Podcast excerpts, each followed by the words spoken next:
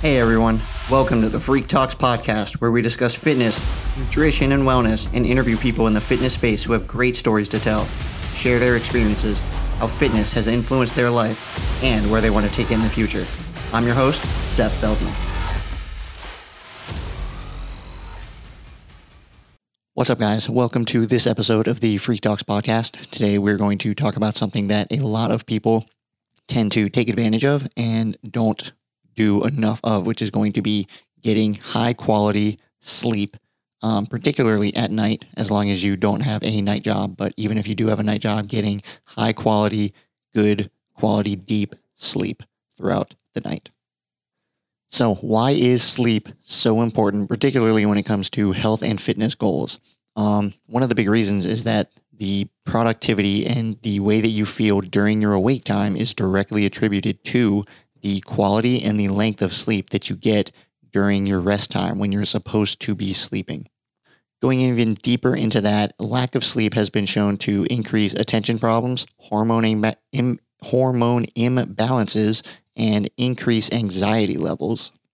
Whereas on the opposite side of that, high quality good sleep has been shown to increase your well being, your cognitive function, your hormones, your productivity throughout the day, your efficiency throughout the day right? So, bad sleep, lack of sleep, hormonal imbalances, anxiety, high quality good sleep, lack of hormone imbalance, um, productivity increase, overall well being increases when you get more, better, deep sleep. And then on a recovery front, when you're sleeping, your body is in its deepest state of recovery. So that means when you're sleeping, your body is best able to recover from strain, um, stresses, exercise, working out, soreness, right? All of that recovery happens mostly when you're sleeping versus when you're awake. There's a lot of other things that go into overall recovery, but the best recovery that you're going to get is going to be when you're getting high quality, good, deep sleep. One of the biggest things that comes to your sleep and how well you're sleeping is going to be your sleeping patterns. More specifically, your circadian rhythm. The circadian rhythm is the body's biological clock that regulates the secretion of hormones that regulate appetite, satiety, hormone production, and your body's overall bodily functions.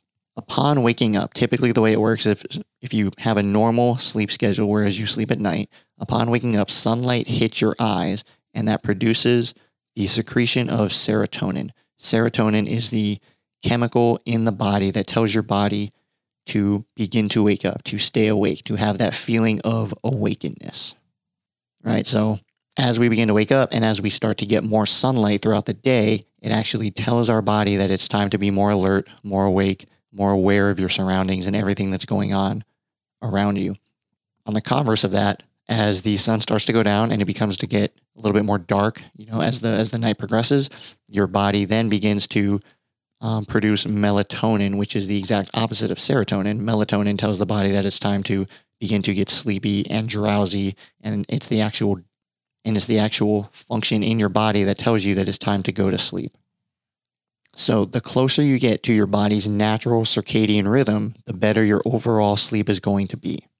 Okay, so what are a few tips that we can give or that you can take into allowing yourself to follow that circadian rhythm a little a little bit more, get into a better habit of deeper, more restful sleep so that your body can properly recover from the stresses and the strains that we're putting on it on a daily basis with work, family, exercise, life in general, all those things that create stresses on the body that cause your body to start to break down.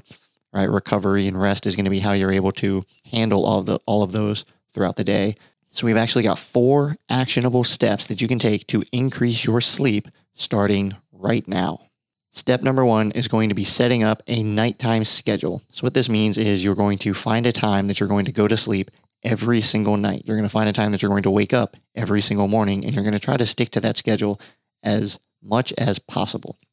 Right. So, this may mean if you are typically a night owl and you go to bed between midnight and one o'clock in the morning, you're going to establish a routine that gets you in bed at the same time every single night. Okay. And why this is going to be beneficial is it's going to establish that your body's circadian rhythm happens during this time frame. Okay, it's going to be it's going to allow for more consistent, more regulated sleep and more, more consistent, more regulated release of melatonin and serotonin on the opposite end. So when you go to sleep at the same time, your goal is going to also be to wake up at around the same time every single day. This is also going to include weekends, which makes it much more difficult because during the week, for those of us with nine to five jobs, regular jobs, going to bed at you know a certain time and then we wake up early in the morning and then on weekends we take that advantage to sleep in because in your head you're thinking I don't have to get up early. I can sleep in. This is my time. But if you go to bed at the same time and you wake up at the same time, your body starts to get into that rhythm and your body starts to follow that circadian rhythm a little bit closer and it allows you to get a little bit more restful, a little bit more deep sleep every single night. Sleep hack number two is going to be to reduce noise. And it's not just noise, right? But it's going to be reduce anything that has an impact on your senses throughout the, the sleeping cycle, throughout while you're trying to sleep, while you are currently sleeping, all the way up until that wake up time. So that's going to be reduce noise and it's going to be reduce light, specifically external lights. Everybody's noise sensitivity varies from person to person. So, like my noise sensitivity may not be quite as high as yours, or yours might be a little bit lower than mine. Um, but what that means is that find a comfortable noise sensitivity level for you and stick to it pretty regularly. So try to sleep with televisions off, with monitors off. Get some blackout curtains so that if you're going to bed while the sun is still up, or if you're trying to wake up a little bit while the sun is still rising, right? It's just going to make the room a little bit darker. So, just trying to reduce noise and trying to reduce anything that in- could impact any of your typical senses. The third actionable step that you can take right now to help you get better quality sleep is going to be set a different alarm tone than the one that you might currently have. So, a lot of alarm tones are very um, obnoxious, they're very blaring, they're loud, they come in, they hit very hard, um, and they shock you awake. And those aren't good for helping you come out of a restful sleep, right? Especially if you're in, you know, the, the deep sleep stage or the REM sleep stage. Okay, so set an alarm tone that gradually increases the volume. It's a nice, gentle tone versus something that's very obnoxious, very loud, very blaring, like a horn or anything like that.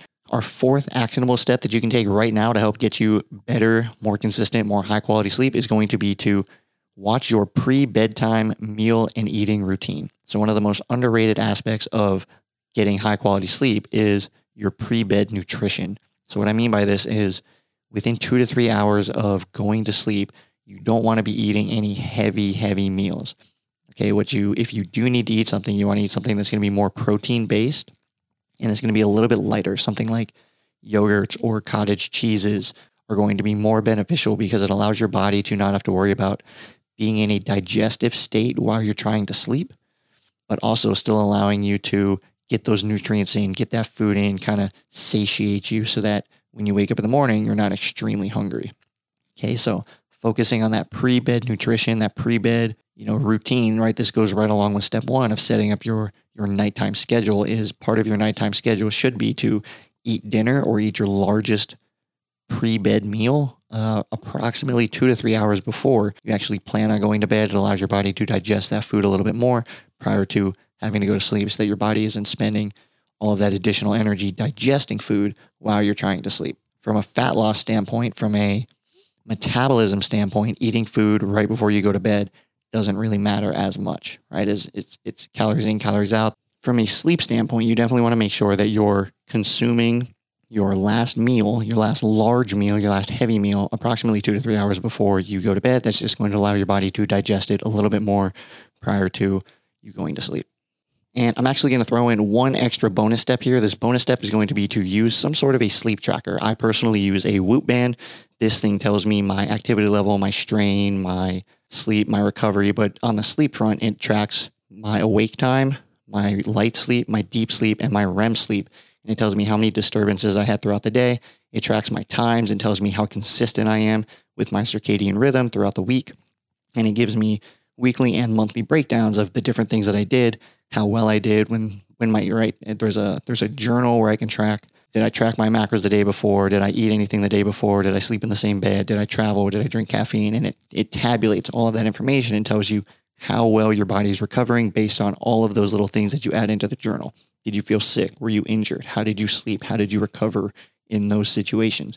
I've heard that Apple Watch does something relatively similar where it'll track your sleep with awake times, deep sleep, REM sleep, those kinds of things. Garmin's got some watches out there. Um, Fitbit, I think, now tracks your sleep. So find some sort of a sleep tracker that you can use to use as a data point throughout the, the day, throughout the week, throughout the month, throughout the, the cycle of you trying to dial in your sleep and get a little bit more comfortable with getting that high quality, good, deep, and REM sleep. The more deep and REM sleep that you can get, you want approximately 50% REM sleep and deep sleep based on your total sleep that you got. So, say you get eight hours of sleep per night, you want approximately four hours between REM and deep. If you aren't getting at least 45 to 50% of your total sleep in REM and deep sleep, then your body isn't recovering the way that it could be. So, our five tips for getting high quality restful sleep set up a sleep schedule, reduce noise and light in the room, change your alarm tone to something a little bit more welcoming, don't eat too soon before you go to bed, and get some sort of a sleep tracker. There's a lot of them out there. Some of them are more expensive, some of them are a little bit cheaper, but those are going to be our five tips to helping you improve and get high quality, high grade sleep.